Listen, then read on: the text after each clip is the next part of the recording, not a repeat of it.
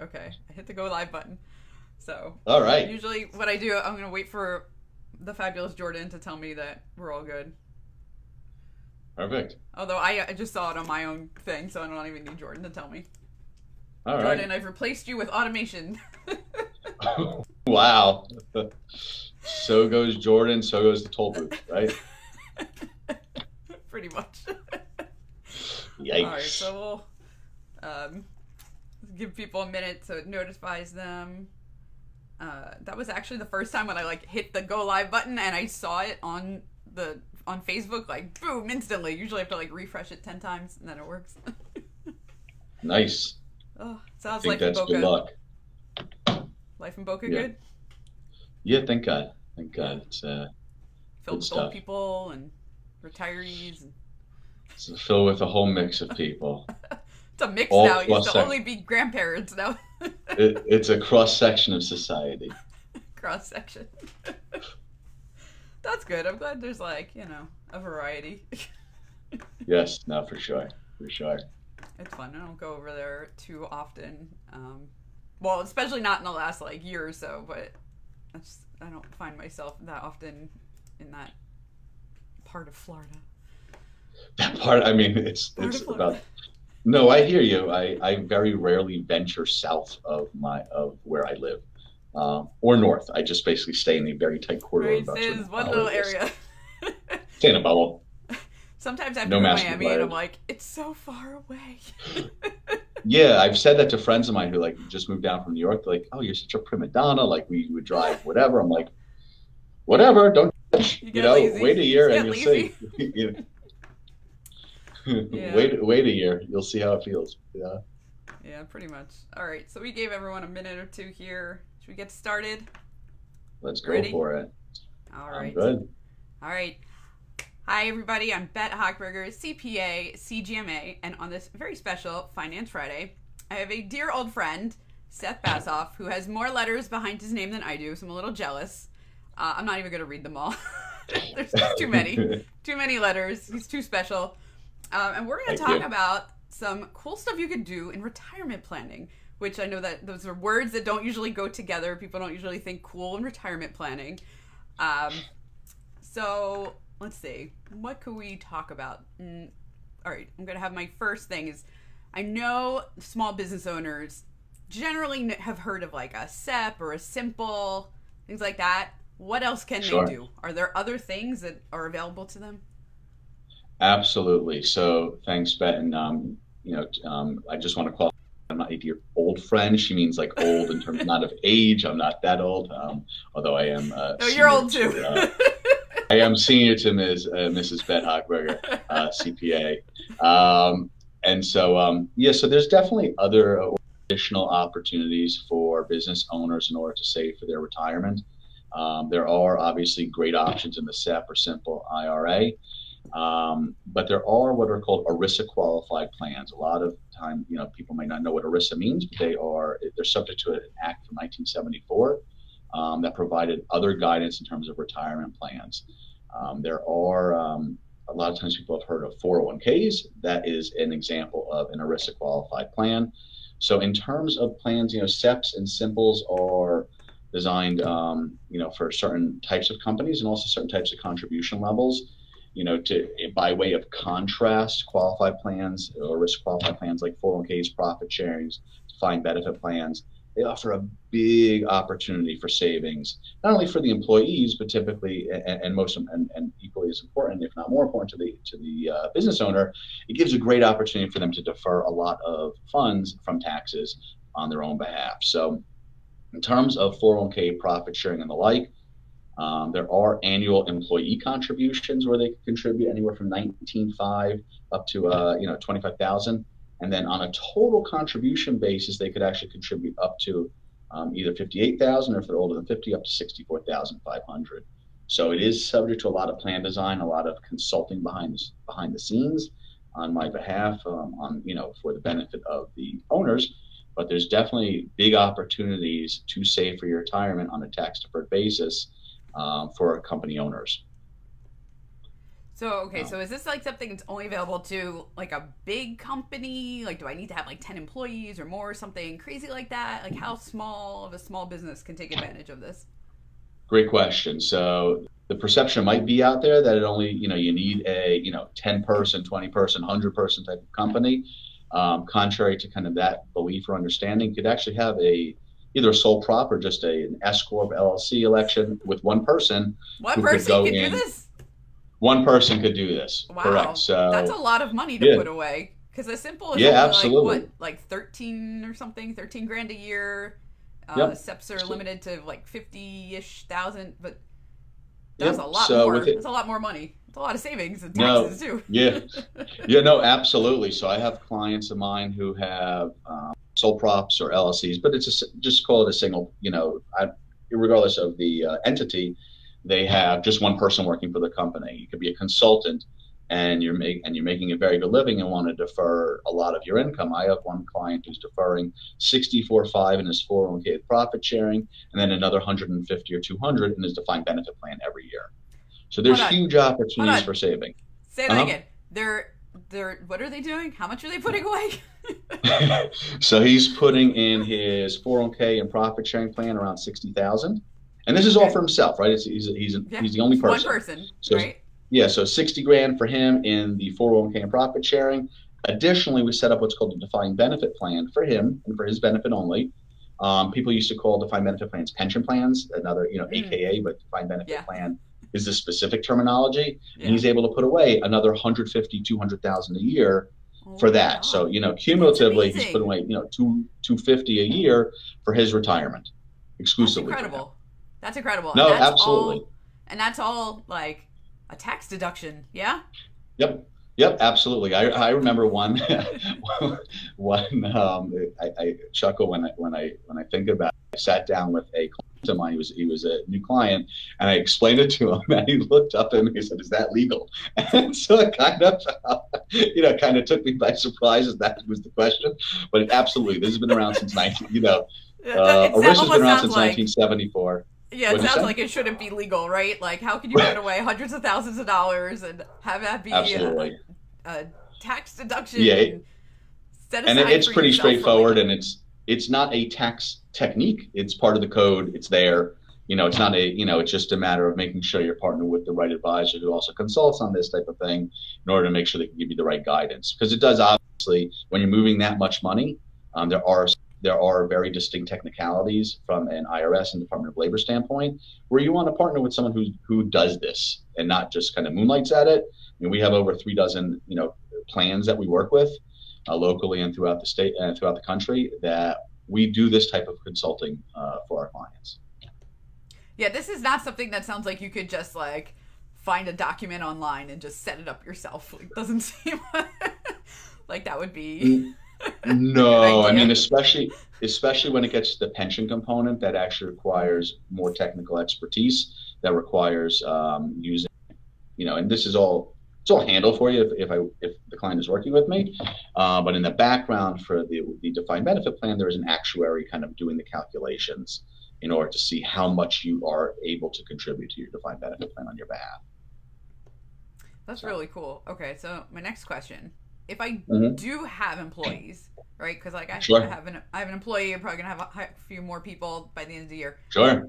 Do I have to do this for everybody? Like, do I put hundreds of thousands of dollars away for like all my employees? Which I'm sure they would love it, but I don't know. If that's like, I don't know that I can bankroll all that. Like maybe for myself, but do I have to do everybody, the whole company, if I set this up? That's a great question, and as you could well imagine, that's a very typical question that I hear when kind of consulting on these type of plans. And if the answer was yes, you have to have equal footing for all your employees, I would probably not have several dozen plans. I'd have zero.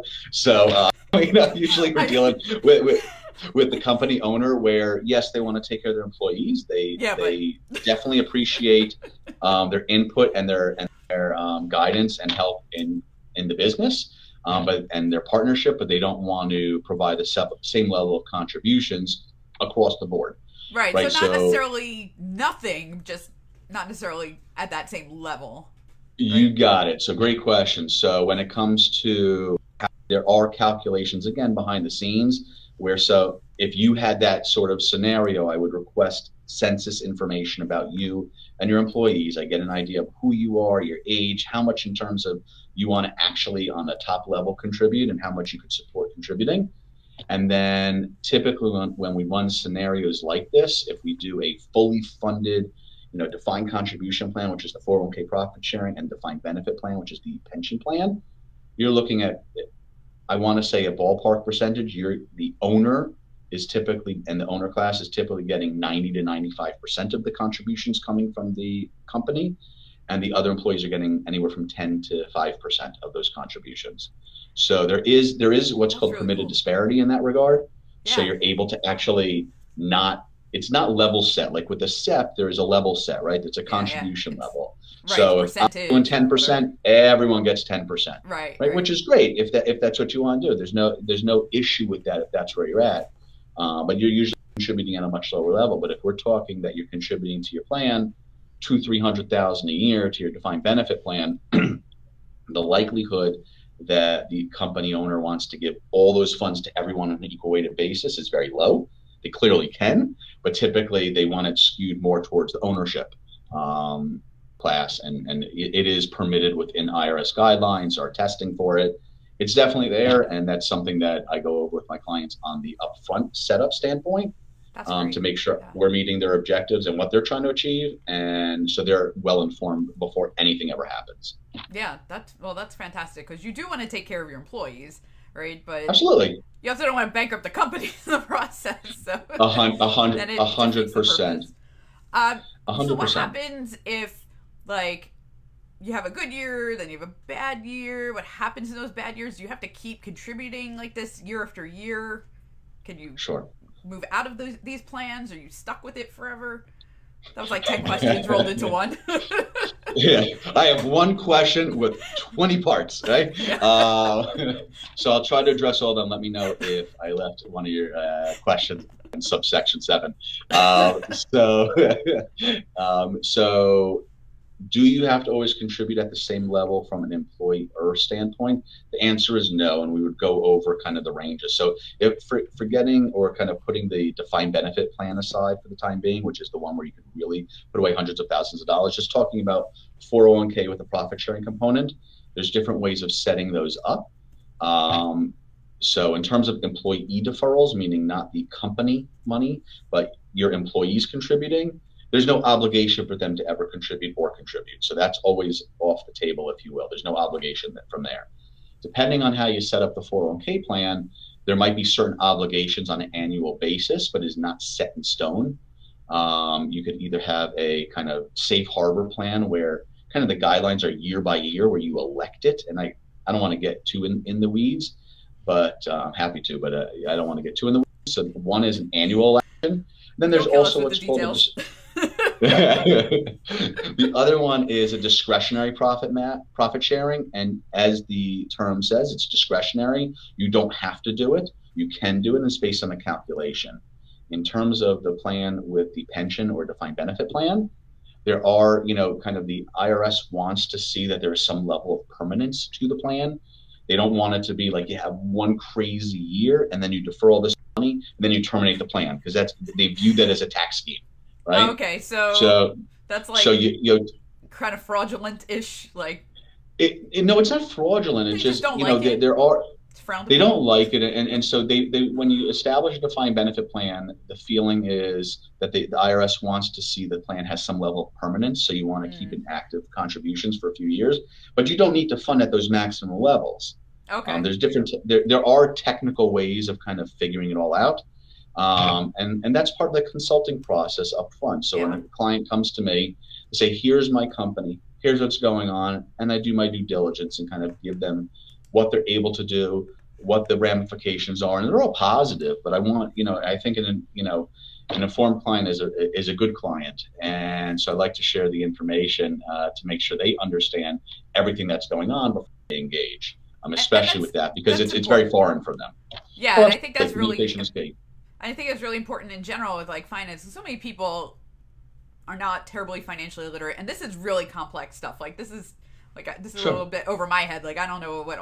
I've heard the words. I know the concepts. I don't know how it works. Like, I don't know what the mechanics are. So, yeah, absolutely you should... If you want to do these things, and they're fantastic vehicles, figure out, learn a little bit what it is that you're doing. Don't just, jump in. I think that's good advice. And I would never let someone jump in if they're working with me, clearly, because it's a client relationship, and I want to make sure they're fully informed. So it's a lot of understanding what your goals, what your financial goals are, and how those couple with what's going on the field, right? You might have a pipe dream goal, but we need to make sure from a cash flow perspective, the client's able to sustain it and know what they're doing and what the future could bring. But it's a consulting process, not a set it and forget it vehicle, right?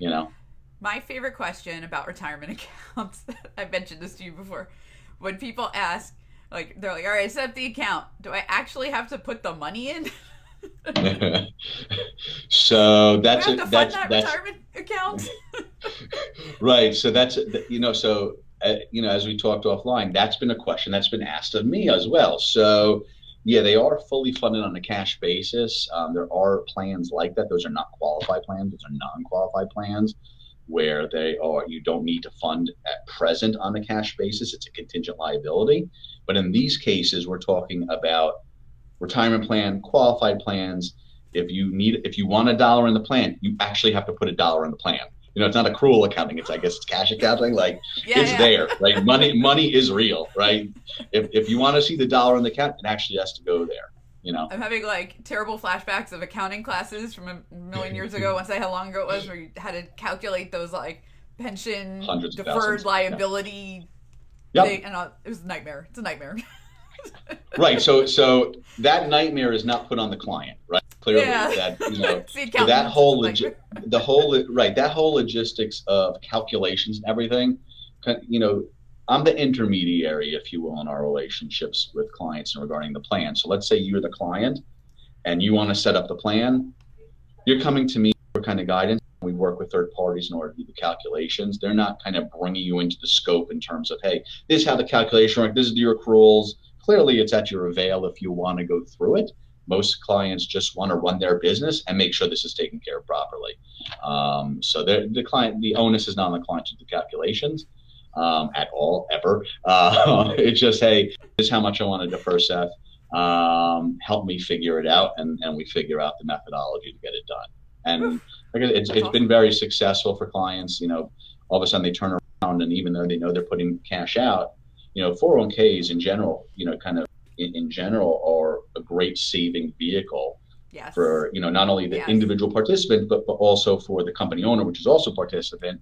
Because it's a savings that happens automatically once it's set up, and it's huge. I mean, I have plans that have hundreds of employees, and some of them are not high wage earners. And on the participant level, they're putting away money slowly that they would probably never put away if they didn't have that avenue. Yeah, and that's really important for the clients, and for the participants, because you want your employees to feel positive about their financial future. 100%, a client, 100%. A participant or employee that doesn't feel confident about their financial future is a employee that might be distracted at work, might be compromised mentally in figuring things out. So if they know, hey, I'm saving here, that's a huge lift. Even though at first it's almost like it's drip method, if they're done on a payroll by payroll basis, but they'll look over time like, oh my goodness, it builds up. Absolutely, it does. Yeah. And I always tell clients, like, if they're not tax clients of mine who aren't business owners and they want to know how to lower their taxes, if you're just on the W-2, it's not easy. But I always tell them, like, if you have the opportunity to put into a 401k or some kind of retirement plan at work, do it. Do it. Absolutely. Yeah, I mean, it's difficult for people to always – I mean, there are the exceptions, clearly. But in general, it's much easier when something is set up automatically for people, right? That's why they do bill pay, right? Who wants – It's so easy doing bill pay. My bills get paid. If I had to write a checkbook and log it all, maybe I would do it, but it's much easier to do bill pay, right? Automate it where you can. Automate so that's everything. What the 401k. It's advanced retirement planning with automation. Right. Yeah, absolutely. Less to think about. All right. Yeah. Wow. Seth, you gave us so many great things to think about and hopefully to plan for the future. It's my last question. Is there anything interesting that you could share with us that's appropriate? Wow. Like I said at the beginning, I've known Seth for a long time. So. We've been family friendly. So, so what could I share? So from a parcel basis, I do have a rather large family. I have 5 kids, ranging in age of 21 down to twins who are 8 years old in 2nd grade. And from a hobby perspective, something unique about me, I am a big music aficionado. You know, like Bette and Alex. Alex is Bette's husband. I have now taken a big liking to country music. Really? Maybe not the same singers you like, but I have taken a huge liking to it, which kind of was a surprise to me personally. I'm pretty open-minded. That's how it happens every time. Right. For everybody. Just kind of like it just happened. I've always been a music aficionado, but it's a lot of the singers have appealed to me, and so that's definitely something that I talk about with some of my clients. You know? Name names. What? Who? What'd you say? Name names. So one of my favorite artists right now is Tyler Childers. I don't even know who. Yeah. Don't think I know. Who you got to take a look. You got to listen to him. He's a great lyricist, great musician. He big giver of his time and of money. I think he supports something out. I forget where it is geographically, but you know, coal mining. You know, the Rust Belt, if you will, or coal mining belt. Or, you know, if you go to his website.